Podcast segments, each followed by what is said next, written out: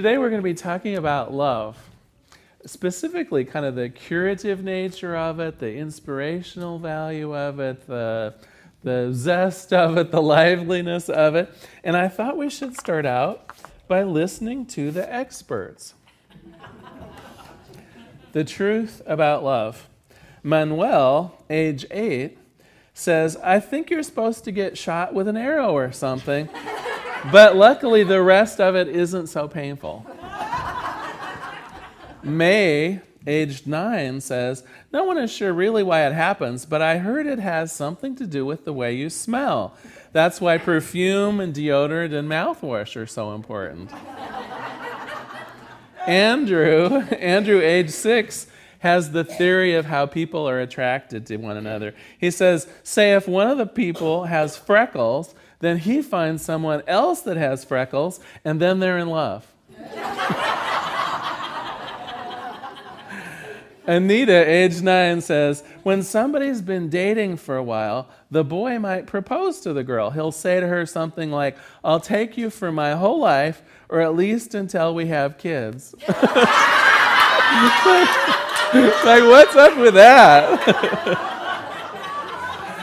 Marlon, age 10, says, it's when a man and a woman promise to go through sickness and illness and diseases and stuff together. and finally, John, age 9, and this one is certainly true in my life. Think back, it's love if they share one of those desserts that are on fire. Think back. When was the last time you had Cherry's Jubilee? I bet it was with someone you loved, right? Okay. So that is the truth about love. But you know, there's another truth that I think is really clear to all of us, even if we've never verbalized it. Haven't you, when you've been in love, just felt exhilarated? Like nothing could stop you, like the world is on your side, like there's nothing that perhaps the two of you or even you by yourself, just on the fumes of love, right? It's like there's nothing too difficult, too challenging. It's that both that motivation and at the same time, just that healing force that would allow you to accomplish anything. You know, we're using this great book of Deepak Chopra's, Reinventing the Body, Resurrecting the Soul. And what you might not know is that there's a lot of scientific evidence that actually, I mean, as if we didn't know, but really has proven that love is both curative and, in an overwhelming sense, that which draws us into new things, which draws us into new ways of being and new importance in the world. And in the book, there are several examples, medically that show the curative power of love. And I wanted to share just a couple of them with you. One of them was a study done not too long ago that compared the outcome of hospital visits to something very interesting. You might think that the success of a hospital visit was dependent upon how good the doctors were, or maybe how good the anesthetologist was, or how maybe your aftercare with the nursing program there, or maybe even whether the meals are particularly nutritious or not in the hospital. But you know what they found? They mapped the outcomes of hospital visits to the number of visitors that people had in the hospital. And what they found was people who had no visitors at all, who checked themselves into the hospital and who went home by themselves and had no visitors, they had the most repeat visits to the hospital for the same illnesses. They had the more chronic of the problems that were being treated for. They had longer recuperation times if they had no visitors. And they were more likely to develop other secondary problems like infections and other things going on. And they found that the people that had the most visitors got to leave the hospital the soonest. They found that the people who had the most visitors had the better outcomes in terms of the success of the surgeries or the care that they had, that they required less follow-up with their doctors. That in general, the people who were cared for, the people who felt loved, the people who had someone to love, the people that were supported by their friends and their families and things like that, were simply healthier people. Now, I suppose this isn't really news in a way, but to have medical science, to have the scientific community say, yeah, we all should get loved, is kind of a significant thing. And this has been shown in several studies. I wanted to share one more study. And perhaps those of you are aware that there's actually now a kind of study in medicine that's around statistics. And large hospitals now actually hire statisticians as part of their staff. So this particular study came out of the 1950s, but they updated it recently with additional information. And so in the 50s, for some reason or other, a small town in southern Italy, the entire town had to be relocated. And because many of the people in this village had family in America, this whole Italian little village, about 200 people, all came to America and settled in, Roseto, Pennsylvania. This community was studied about 10 years after they relocated to America because no one got sick there, because people were living to an extraordinary old age. Now, you would think at the age of maybe 70 and 80 to be uprooted from your community in Italy and plunged into a country where you didn't speak English, where customs were different. You might think this would shorten people's lives. On the contrary, this village was unusually healthy, unusually long-lived, and of course people wanted to find out what it was. What's the secret? Is it the manicotti? You know, what? What is it? What is it that's going on here? And much to their surprise, they surveyed some other small communities around there. No, people were eating relatively the same food. People had adjusted their diets to what was available in the stores in America, and the diets were about the same. This was a rural community, and it had about the same kind of farming habits and other habits as the other communities around. But what they did have was a sense of community that was bizarrely strong. Now, these were people that had endured an amazing move halfway across the world together. And their community was so closed-knit that they celebrated all the births together. They had generally a couple times a month, the entire community would come together in the community hall and celebrate weddings, celebrate birthdays. Do you know what I mean? It was as though the entire community was more like a family. Extraordinary healthy people.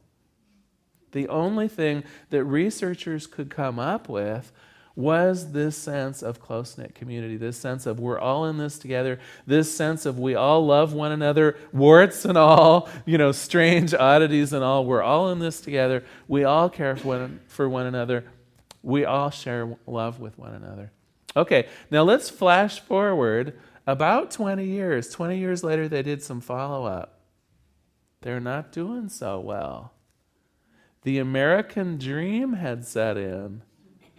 Do you know what I mean? Do you know what the American dream is? That each one of us as rugged individuals can make our own way. The younger kids were moving out of town to make their fortune in the world, to raise their own families. The new way, the American way. And you know what? They got sick. Do you know what? Even back in the town, as people were leaving and the sense of we're all in it together changed, people became no longer quite as healthy. Perhaps the American dream was based on the idea of us being self-sufficient, which is not a bad thing. Perhaps it was based on really upgrading our economic situations. But I wonder at what expense.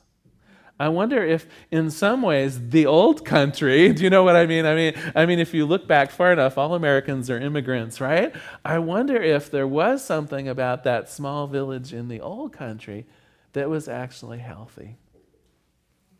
So if this is true, if we actually pretty well know on an on an inner basis that love is healing, that communities are important, that being with people that we care about and that care about for us are healing and healthy and motivating, why don't we have love in our lives all the time? Now, I'm sure that everyone in this room has felt love at some time, has felt love, you know, been jazzed by it and excited about it. But why don't we maintain that all the time? Is there something keeping us, if you will, from experiencing unabashedly, you know, giggly, wonderful love, delirious love all the time? If we know it's healthy, if we know it's good for us, if we know it's motivating, if we know it's exciting and wonderful, what's wrong with us? Well, Deepak Chopra has a theory. Let me read to you what he says about this. He says, countless people prefer to exist without love. Let me read that again. Could I have read it right? Countless people prefer to exist without love because they are too afraid to risk their current level of comfort. Others have failed in love before, feel wounded and afraid, and still others perhaps have loved in the past, but grown bored, and the love has faded. For all these people, love has come to a stop or been put on hold, which means that an aspect of their soul has gone numb.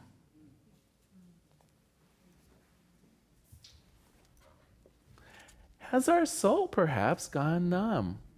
Have we fallen into the trap of one of those ideas for not being in love right now? Has a past experience created something in us that has made love a little scary or a little iffy? And so we're reticent at putting out those feelings and those willingnesses to be in love. Have we experienced the love of a relationship fade over time? And maybe we think, well, that's just what love is. It's intense for a while and then it's kind of gone, and that's where I am. Or maybe some of us even have that idea that we're just not lovable, either anymore or maybe never has been.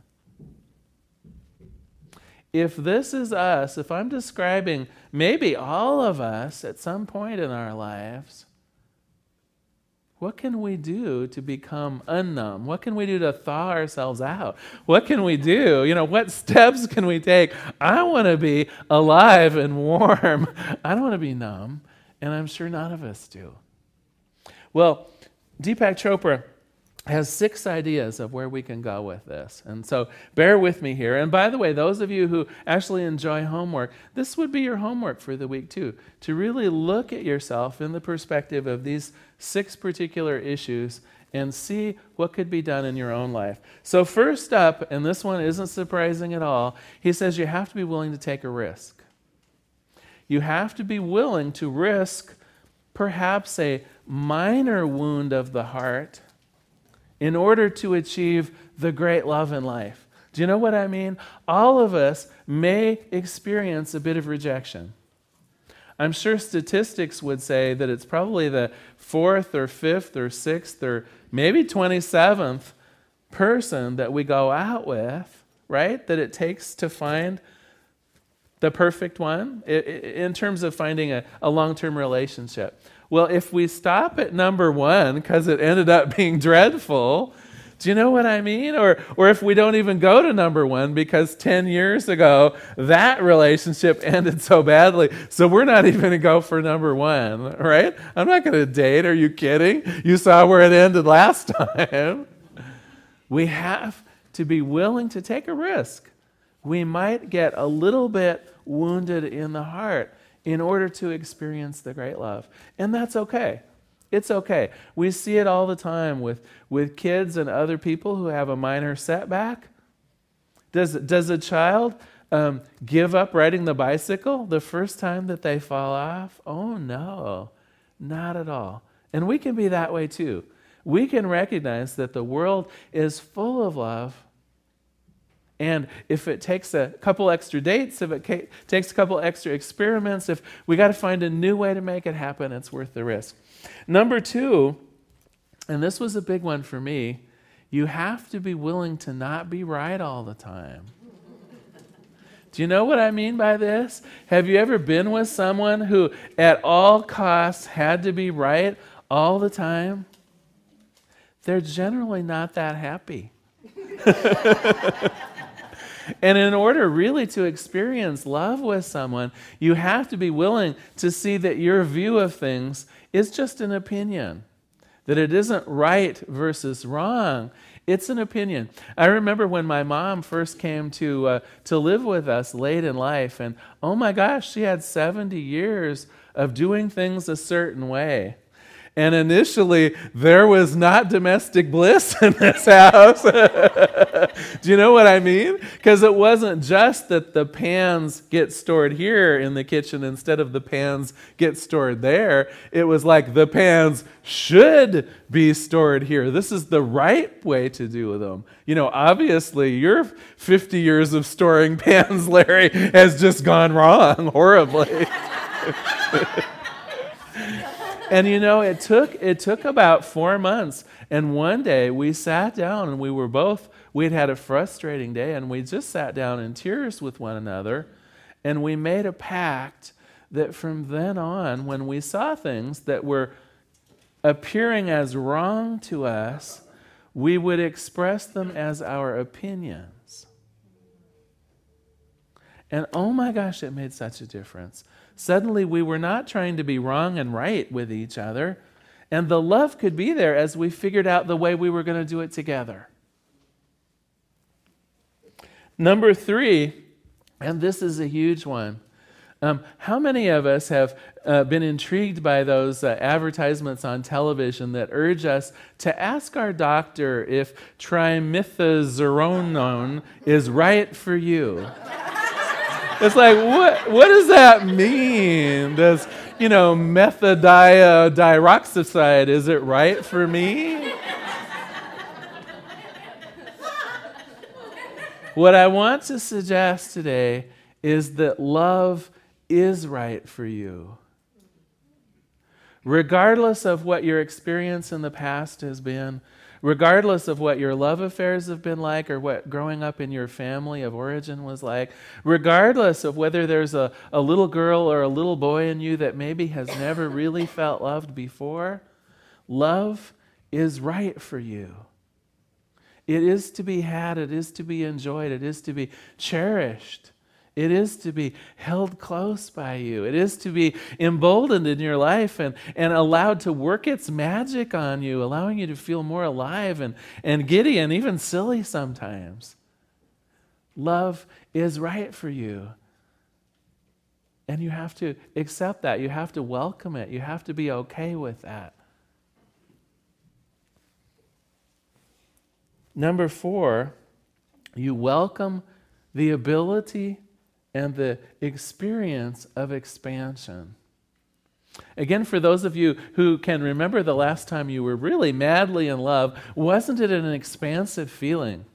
It was that feeling of, oh my God, my heart is growing bigger, the planet is becoming more joyous. It was that feeling of nothing can go wrong and I can accomplish anything. It's like, I'm in love and the world is big and I'm loving it. It is that energy of expansion that accompanies love. And when we are feeling boxed in, when we are feeling full of lack, when we are feeling in our heart that the world is getting smaller, it's very difficult to bring forth new love. And so even though you might not off the top of your head think of love as requiring expansion, I think it does. It's difficult to feel love when you've been boxed into a job you don't like. It's difficult to feel love if you're feeling like your finances are meager and you're tied up and tight. It's difficult. And so do what you can to view life as expansive. And feel free to cheat.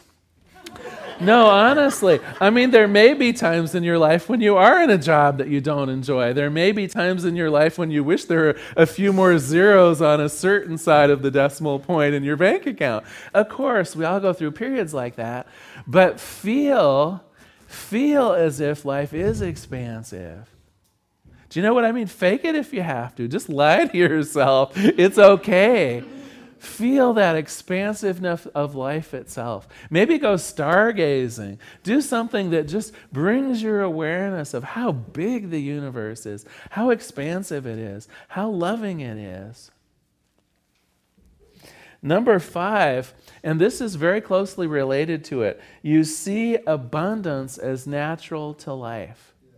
Again, the idea of constriction closes your heart up. When you feel that there's not enough love to go around, when you feel like there's not enough money to go around, when you feel like there's not enough caring or support to go around, your heart begins to go, oh. Your heart begins to close up. It's that natural feeling of energy getting smaller. And when other areas of energy in your life get smaller, so does your heart energy. Can't afford to do that. That's what probably caused that frosting effect to happen in the first place. That's probably what happened at some point in your life when you were feeling really in love and then you weren't anymore.